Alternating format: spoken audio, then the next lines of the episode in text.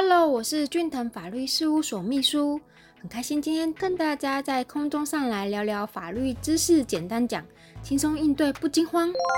要来跟大家聊聊侦查笔录有无罪跟有罪的关系是什么呢？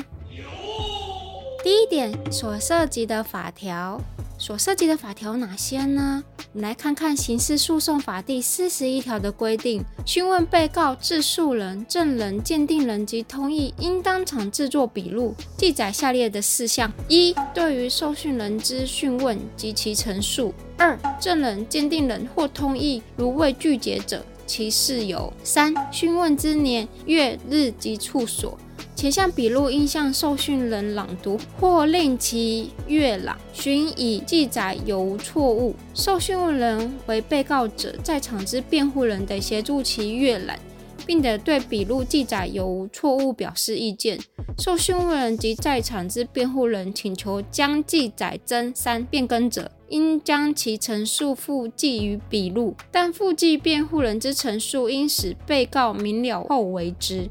笔录应命受训人紧接其记载之未行签名、盖章或按指印，但受训人拒绝时，应减负其理由哦。那我们来看看刑事诉讼法第一百条又是怎么说的呢？被告对于犯罪之自白及其他不利之陈述，并其所陈述有利之事实与指出证明之方法，应于笔录内记载明确哦。刑事诉讼法第一百五十六条又说到了，被告之自白非出于强暴、胁迫、利诱、诈欺、疲劳问讯、违反羁押或其他不正之方法，且与事实相符者，得为证据哦。被告或共犯之自白不得作为有罪判决之唯一证据，仍应调查其他必要之证据，以查其是否有与事实相符。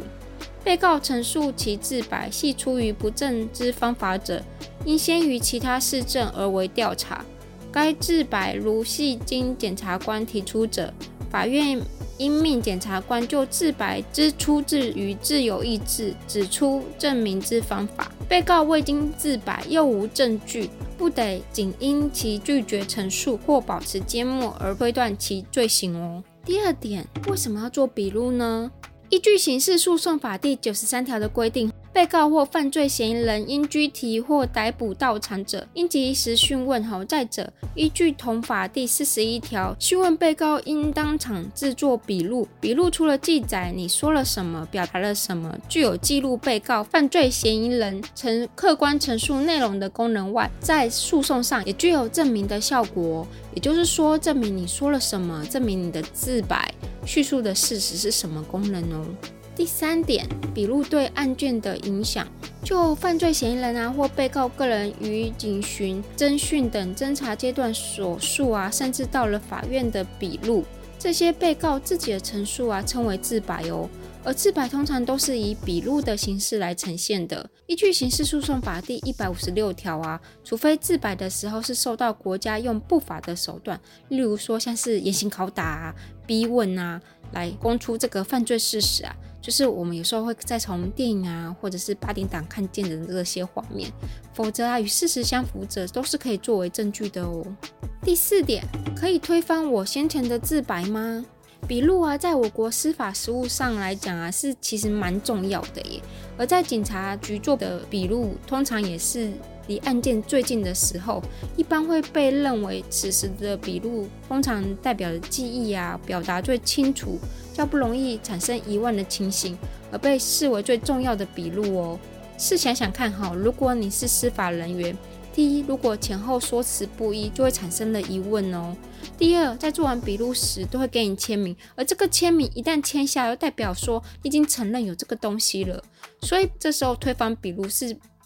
不太会影响案件，然后也不是比较不妥当的做法哦。所以啊，想说要推翻笔录啊，或是修改前的笔录所述的内容啊，是比较困难的。因此啊，如果说有时候我们在警察局描述嘛，跟警察做的笔记有时候有出入啊，就必须要先想好整体的事实、发生的人事、实地、物像这些情况啊，避免日后啊欲修改啊这些笔录的内容，让你要入罪或者是抓到小辫子，拿来做攻击，说辞前后矛盾，造成审判上对您不利或者是有所落差时，这些都会有影响。所以我们会建议在侦查阶段时候，最好与律师来讨论。越早咨询啊，除了你可以收集到比较适合的案件资料之外，面对于检查这些程序上，你也更了解说在笔录时应该如何详细的说明，做好万全的准备，避免如果说有出现出入，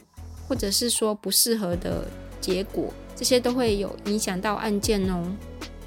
非常感谢您的收听，以上出处为俊腾法律事务所江小俊律师版权所有。服务专线零三四六一零一七一，手机零九七八六二八二三一。下周二早上十点，咱们空中再见喽，拜拜。